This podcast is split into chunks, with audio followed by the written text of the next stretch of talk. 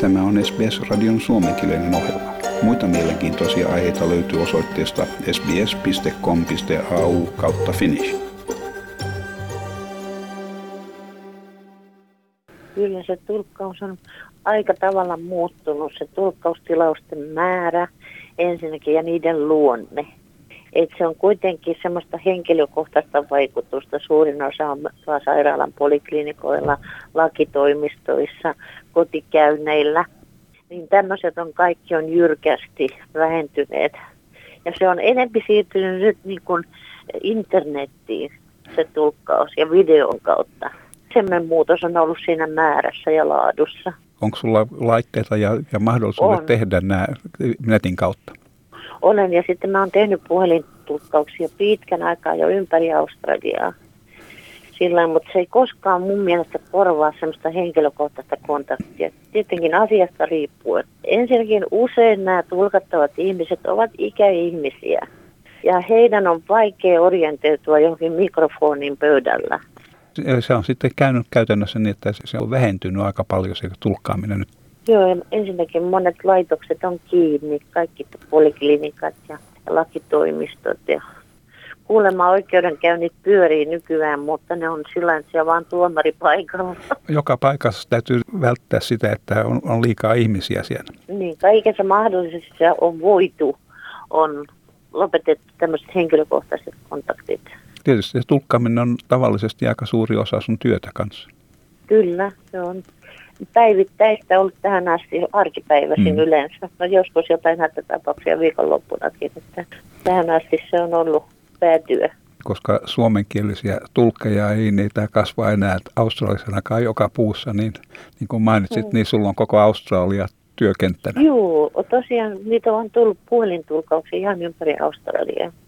Varmaan se on hyvin mielenkiintoista työtä just sen takia, että tapaa mitä erilaisimpia ihmisiä ja tilanteita. Kyllä, se siinä on viehätyksenä siinä työssä ollut koko ajan, että kuulee kaik- kaikkea ihmeellistä, että totuus on tarua ihmeellisempää, niin kuin sanotaan. Mutta siinä on juuri se, että se on kaikki kuitenkin luottamuksellista, ettei niistä sen kommin puhu niistä asioista kenellekään. Montako tulkkia Australiassa nykyään on sun mielestä? Mun lisäkseni tietääkseni joku kaksi. Ja yksi on Kamperassa ja mielestäni yksi on Sydneyssä. Niin, kun niitä on niin vähän, niitä suomalaisiakin nykyään Australiassa. Nuorempi väke ei yleensä edes tarvitse tulkkeja. Sepä se, se on ollut pitkään jo maahanmuutolla. Maahanmuutossa se rajoite, että täytyy osata tarpeeksi englantia, että saa viisumin. Niin, että... Mutta siitä huolimatta on sellaisia tilanteita, joissa on hyvä käyttää tulkkia. On tiettyjä, sanotaan oikeusasioita, ja jopa terveysasioita, jossa se erikoisterminologia täytyisi olla aika hyvin tiedossa. Jos on jotain suurempia ongelmia, niin siinä, että ei tarvitse kaiken muun lisäksi kamppailla sen takia, että niin kuin ymmärräks mä nyt varmaan tämän oikein. Ja se helpottaa sitä tilannetta niin, että on joku, johon tukeutua, jos tulee jotain hankalaa vastaan. Mm. Ja kuitenkin, kun ne on niin kuin valtion puolesta kustannettuja palveluita, niin kyllä suomalaisetkin voi käyttää hyväksensä sitä niin, että vaikka itse ymmärtäisikin ja sillä, mutta voi ottaa sille tueksi, jos tuntuu siltä, että jos siellä tulee jotain vaikeita asioita vastaan. Se on varmasti hyvä neuvo tuo, että jos sattuu just olemaan, että esimerkiksi juridiikkaa tai terveysasioita, niin, niin siinä ei välttämättä se kielitaito ihan riitä niihin vivahteisiin. Joo, joissain asioissa voi olla sellaista erikoistermejä. Niin. Niin, ja tietysti yleensä on. Alalla kuin alalla, niin on sitä, alalla kuin alalla, niin. on sitä ammattikieltä. Niin. Ja sitten tähän suomen kielen opetukseen. Sulla edelleen pyörii täysillä nämä oppilaat ja opetustyö. Nyt onkin mielenkiintoista, että jotain positiivista tästä karanteenista, niin jotkut oppilaat esitteli mulle tämän uudet systeemit, tämän Zoom. Zoom-kanavan, missä voi olla niin kuin pitää kokousta porukalla. Ja sehän toimii vallan mainiosti mm. sitten. Se kenenkään ei tarvitse mihinkään matkustaa. Jokainen kotonsa sovittuna aikana. Aloitin, mä lähetän etukäteen heille materiaalit. He tekee tehtävänsä etukäteen. Ja sitten pidetään ihan normaalia oppituntia. Niin. Se toimii aika hienosti. Joo, mä, mä oon kuullut Zoomista, mutta en ole itse vielä päässyt kokeilemaan, niin, mutta ilmeisesti se on oikein hyvä. No miten se oikein käytännössä toimii? Onko se helppo käyttöinen? kyllä se no, ilme, ilmeisesti on helppo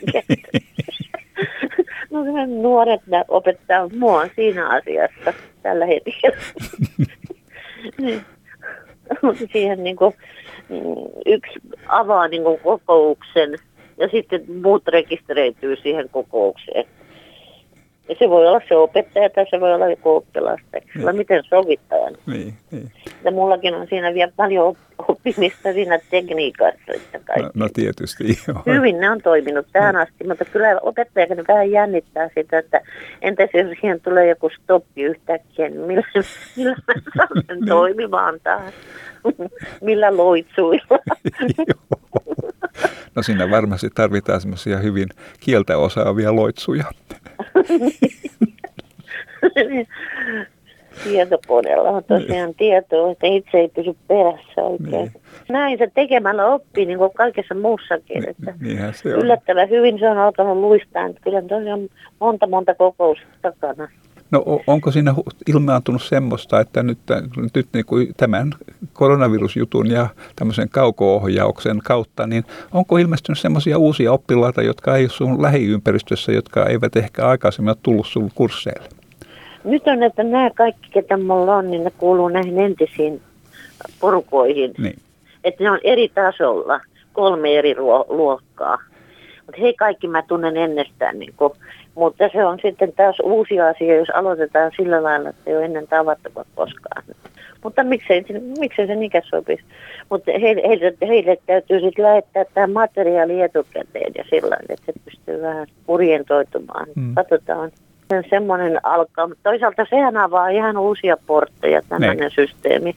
Se on sillä niin kavasti ajasta kiinni ja paikasta kiinni kun normaalisti kaikki on, missä mä oon opettanut semmoisessa kerhotilassa viime aikoina. Niin siellä on, niillä on omat aikataulunsa, milloin siellä saa olla. No siinähän on se, että tämmöisessä kielen opettamisessa siinä täytyy olla se molemmin puolin kontakti, että pystyy auttamaan siinä, että miten juttuja lausutaan ja semmoista. Joo, mutta se on ihan niin kuin normaalissa kokouksessa, että me näemme toinen toisemme ja Joo. kaikkea semmoista. Sehän antaa itse asiassa uusia mahdollisuuksia sitten, kun tämä hankaluus on ohi. Niin, ja nuoret on enemmän tottuneita tämmöisiin. Niin tekniikan Se on monella todella suuri haaste, että niitä oppilaita tulee kymmenien kilometrien takaa ajavat. Niin työpäivän päällä joskus ne ajattelee niitäkin, että on siinäkin sisua, sisua opetella suomen kieltä, että viitti arkiiltana niin tulla pitkästä niin. matkasta ja sillä, mutta sehän on suuri helpotus, ei tarvitse mihinkään mennäkään vaan niin. tietokoneella.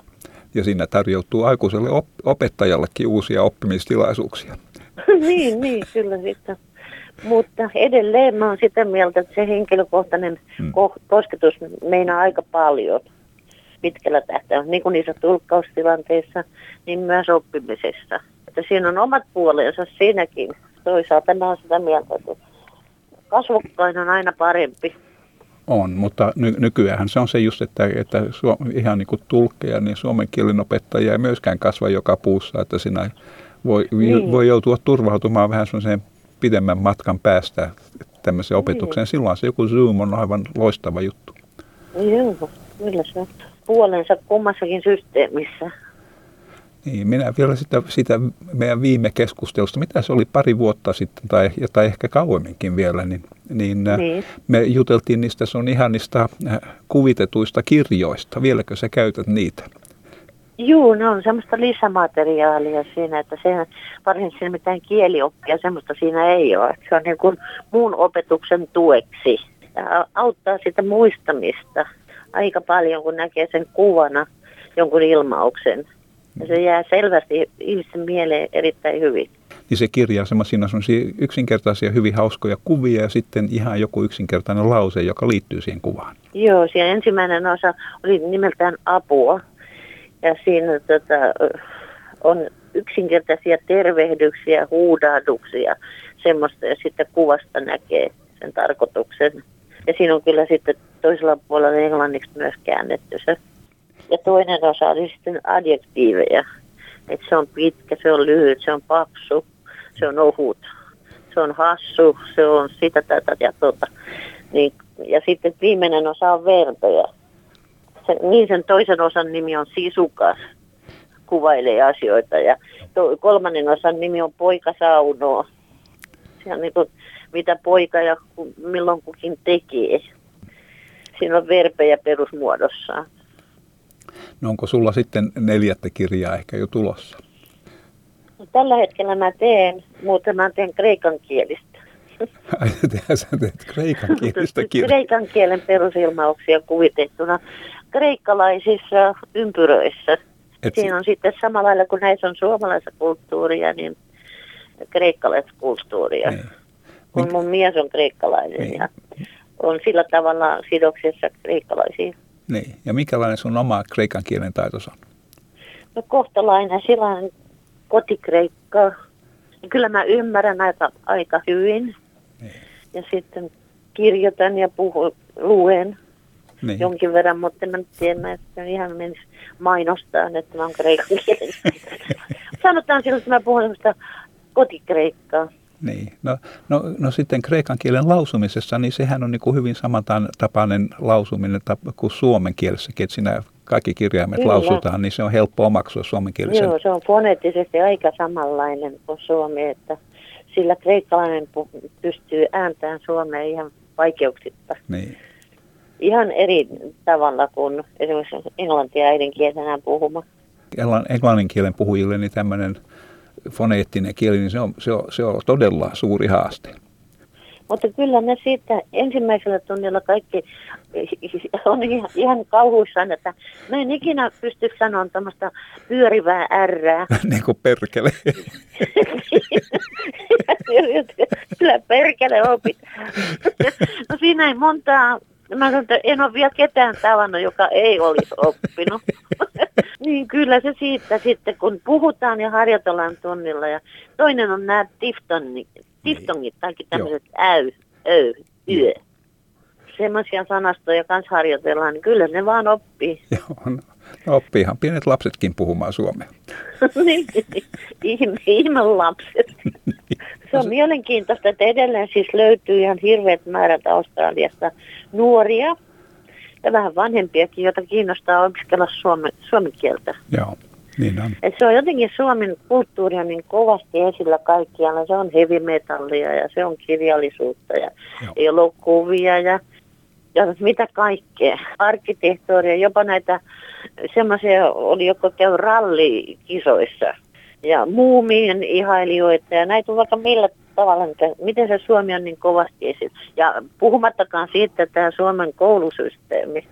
Niin, kaikkihan tietää sen, että se on ykkönen. Ja siitä syystä on moni tullut tutustumaan suomen kieleen niille kursseille. Haluatko kuunnella muita samankaltaisia aiheita? Kuuntele Apple, Google tai Spotify podcasteja tai muuta suosimaasi podcast-lähdettä.